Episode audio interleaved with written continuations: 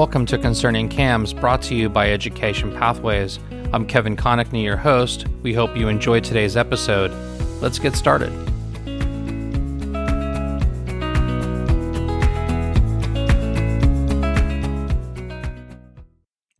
Today's topic is Once Upon a Palm. I have the pleasure to be here with Linda Ray Nelson. Linda is president of Greenscape Southwest Florida. Welcome, Linda, to Concerning CAMS, and could you please start by telling us about your background in the landscaping industry? Thanks, Kevin. Um, background. Let me see. I'm third generation native to the Naples area. Um, my parents um, started out, was a small residential sodding company, and I just kind of gravitated toward uh, working in the landscape. And I can't even say working. I've had the, the blessed um, privilege of being able to come to play every day. And so um, just playing in the Naples landscape, Naples and actually South Florida, I should say, because I expanded beyond Naples, and so. Okay. Well, as we talk about palms, are palm trees are they native to Florida? Do we have that species here? Oh, absolutely. We have a lot of native palms here. Um, you know, Florida is rich in palms. Um, it, it's kind of interesting because I think you could probably just about find any palm that's grown in the world somewhere here in Florida. Uh, we took a trip to Portugal two years ago, and it was amazing the palms that was in Portugal that I'll find in the landscape in just about any yard here in Naples. And so it's interesting. Besides, you know, if you if I just told you I was that third generation Florida, you have to go back to the Swamp Cabbage Festival. Um, it's a big festival they have in LaBelle every year. It's where it's um, they'll cut down a, a sabal palm and you can cut down a 14 foot sabal palm and once you harvest it it's it's the heart of the palm and it's only about the size of a head of cabbage that you'd buy in the store and it's got bitter on it and you kind of cut it back and you can stew it down or you can uh, mince it up with raisins and mayonnaise and um, so Swamp Cabbage Festival there, Kevin. Excellent. Well, as associations think about their planting strategy, what place does the palm play or should it play in an association's landscaping plan? You know, palms play a large part in our landscape. Were you aware of that the palms is our number one rated um, landscape material for hurricane protection? Oh, is that right? Yes. Um, Palms Protect the Landscape. Many years ago, um, they did a, a book on stormwise landscapes, and they realized that the palms actually diffuse the forces of the wind. And so when you're looking at protecting your buildings and the environment, it's the palm trees because it diffuses it. Um, now, that saying, we have to think about our cultural practices on the palms because, you know, sometimes when we're over pruning them to have that feather duster look, um, you're imbalancing that canopy of the palm. And well, that's sometimes when you get the, the failure in palms. And we have some palms in the landscape that, you know, they're still juvenile, they're very shallow rooted, and we don't have deep roots here in Southwest Florida. So once the soils hit saturation rates, we have a much larger failure rate in some of the palms. Okay. What are some of the more popular palms that we see in South Florida? Well, we've got a big variety, but if if I was going to list like the top five, I would say the sabal palm by far, um, because of its economical value mm-hmm. and because of its um, diversity in the landscape. You know, when you look at the palms and we talk about them, I, I want to note that when you're looking at a sabal palm, I kind of want you to look at the palm of your hand, and that's called a palmate. And so a sabal palm looks like your hand, which would be a palmate. And then when you step into the royals, um, they look like feather dusters, and that's when you get them in the pinnate family. And so it's an easy way of, of, identifying the type of palm that, that you're dealing with. Um, you're, when you, you, you, again, we go back to those top palms that we have. We have the sabal palm, the royal palms, always a favorite. Everyone loves the royal palm. Um, then I would say the coconut palm for our high rise palms. And then our most popular lower growing palms is your Christmas palm, of course, your pygmy palms, um, your bottle palms, the Bismarcks. Oh, we could we could go all morning long with the palm conversation. Okay, it sounds it sounds like there are hundreds of them. Trick question for you, Kevin. Okay. All right, is a palm a tree or a grass? Wow. I'm going to guess and say that it's a tree, but I'm hesitant to say that. Ah, it is a monocot. So a palm genetically is nothing more than a big old piece of grass, a wow. blade of grass. Same characteristics. kind of interesting when you look at it that way. Yeah, and more expensive than sod. 100%. One last trivia. You ready? Yep. So, Florida, we're unique. We're unique people in Florida. I can say that. I'm native. Um, what do you think our state tree is? No idea. Sabal palm, okay. which is a grass. okay. So it should be our state grass. okay. Side humor, side humor. it's a good one though. Um, so, are there things we need to be careful about when we when we choose palms to plant uh, on an association property? 100% when you're looking at palms always remember what the maturity is going to be you know a, a coconut palm's going to be 25 to 30 foot across so you don't want to plant it within 10 feet of a building royal palms are going to have a 30 to 40 foot canopy cross section spread so you want to make sure that you give them enough room to where you're not constantly trimming the fronds because they're touching the building. You know, I see a lot of it with sabal palms. Um, unfortunately, developers come in and they put them 18 inches off the sides of the buildings. Again, cams and and new owners have no voice in that, and so the only corrective actions is they're constantly over trimming the palms which long range um, creates stress on the palms. And I think that's why we've seen so many palms of different varieties um, decline in our landscapes is because of over pruning techniques.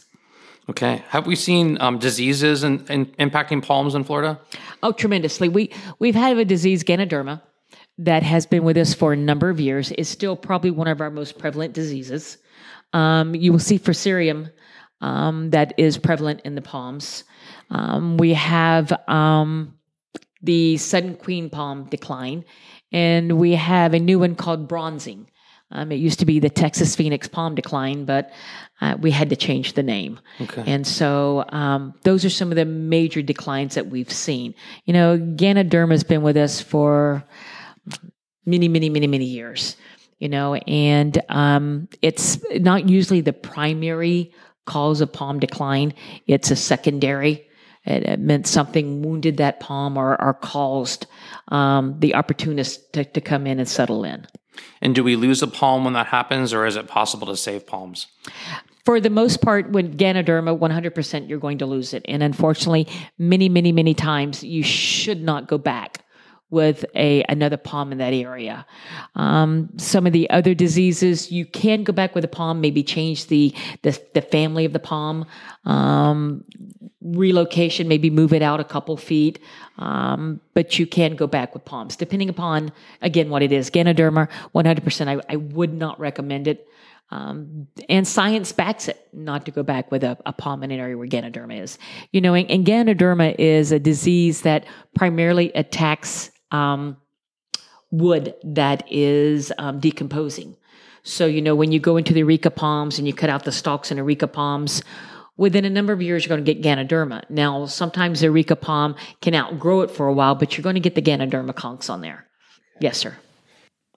Linda, you mentioned that a poorly placed palm will need additional attention, and it sounds like that means it's going to need to be cut back regularly. But if it's well placed, what attention does it need from a landscaper? Well, excellent question, Kevin. It would depend upon the, the species. You know, if you were dealing with the sabal palm, I would say just remove the brown fronds and the seed pods. You know, then you have a nice big full canopy. You know, the Christmas palms, the foxtails, the royal palms, they're all self shedding. Now, on the royal palms, as they get larger, you might want to go up there and, you know, and cut the fluorescence out when they emerge, the seed pods, mm. and get them out just for the safety of whatever may be underneath that palm, because they could be a little bit heavy. But when you're when you're looking at them in open areas, let the canopy be. You know, that way you're not stressing it. Palms is is a unique um, landscape as um, it stores all its nutrients pretty much in the lower fronds. And so when you go in there and you start taking off all those lower fronds, you're really pulling um, essential, vital nutrients away from that palm and can cause some significant deficiencies in it. So once we've made a decision to uh, plant palms in an association, what type of fertilization plan do they need to have in place? Ah, another good question. You know, when, when we think about fertilizers, first I want you to look at the blend that you're using and make sure that you're using a blend that is adaptable to palms. Um, the other thing is many, many years, um, a lot of our association members, they, they, they want to see the rings around the root system. And that is such an incorrect way of applying fertilizer. If you see rings around the base of your palms, you know that you're, you're creating damage because there's salts in that fertilizer. You're burning those roots. When you put fertilizer down on your palms, you're going to want to put it at the drip line. So let's say that you've got a royal palm and it's got a 20 foot drip line. That means on each side of that palm, the fronds are extending 10 feet. It's a very small royal to be like that. You're going to want to make sure that you're like you're putting down chicken feed or scattering. You want to scatter the fertilizer around that drip line. That way it's far enough away from the tree that it's being picked up. Because remember, you have a root to shoot ratio. So those roots are way out there at that drip line, and that's where they're pulling in all their nutrients. And so you want to get it out there to where that palm can pick it up and bring it back and not have the salts burn it. You know, for many years, um, people would would base how much fertilizer they used on a palm based on the diameter of the palm, and we're kind of rethinking that process the last five to ten years. And instead of looking at the diameter of the palm, which can be affected by many different environmental factors, you know, again, being a palm um, will cannibalize itself when it has not enough nutrients to support growth. Sometimes you can't base it on the diameter of the palm's trunk. And so the, the state has looked at it now and says, let's base it on the canopy. So to give you an example, if you had a canary palm, which its canopy would typically be 20 to 25 feet, if you're, if you're putting down fertilizer, that's going to give you about 400 to 520 feet of fertilizer. So you'd need about seven to seven and a half pounds of fertilizer for that palm. Hmm. And so, what you want to look at, kind of a rule of thumb, is you want to try to do a pound to a pound and a half for every 100 square foot of canopy. So if we're looking at a canary and I'm saying, okay, we're somewhere between seven, seven and a half feet, if I bring that down to a Bismarck, a Bismarck at canopy, full canopy is going to be four to 500 square feet. So again, you would be somewhere between 6.8 to 8.3 pounds. You know, something a little bit smaller like your foxtail we were talking about earlier, mm-hmm. that would probably only be about 3.8 to 4 pounds of fertilizer applied at the canopy drip line because they typically only have a canopy line of about 240 feet. Okay. I've, I've heard the term Arborjet, and I'm wondering if you could talk a little, little, bit about that and help us to better understand it. Arborjet is relatively a new practice with our palms. It's been in trees for years and it's still used in trees very widely. The benefits to using Arborjet with our palms is kind of like an IV unit for us humans. Mm-hmm. You know, we, we go into the doctor and they'll put an IV in and they have our medicine or our hydration in a bag and it's a slow drip into our system. By Arborjetting, if you've got a palm that's got an insect infestation or a nutrient imbalance, um, by putting a small hole into the vascular system of a palm, remember it's it's a grass, mm-hmm. so it's it's just billions of little tubes going up and down with, with the, the essentials of the palm. By putting that fluid directly into the vascular system, that palm picks it up immediately. I mean, if it, when we had whitefly really significant in the areas, you could put the Arborjet applications in there, and within minutes, you would have the flies kind of just falling. That's how fast it's picked up. So the biggest areas that we use the Arborjet is in deficiencies.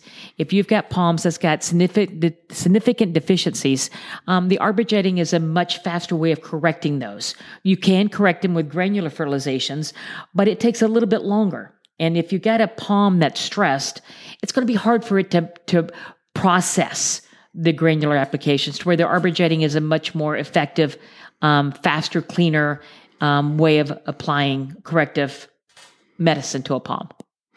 Linda, thank you for joining us today on Concerning Cams to walk us through Once Upon a Palm. If listeners have additional questions, how can they best reach you or your associates at Greenscape Southwest Florida? You could just reach out to 239 643 4471. Um, that's our main office, and there's always someone here to help you. Or you can email us at uh, www.greenscapesfl.com or drop me an email directly at lnelson at greenscapesfl.com.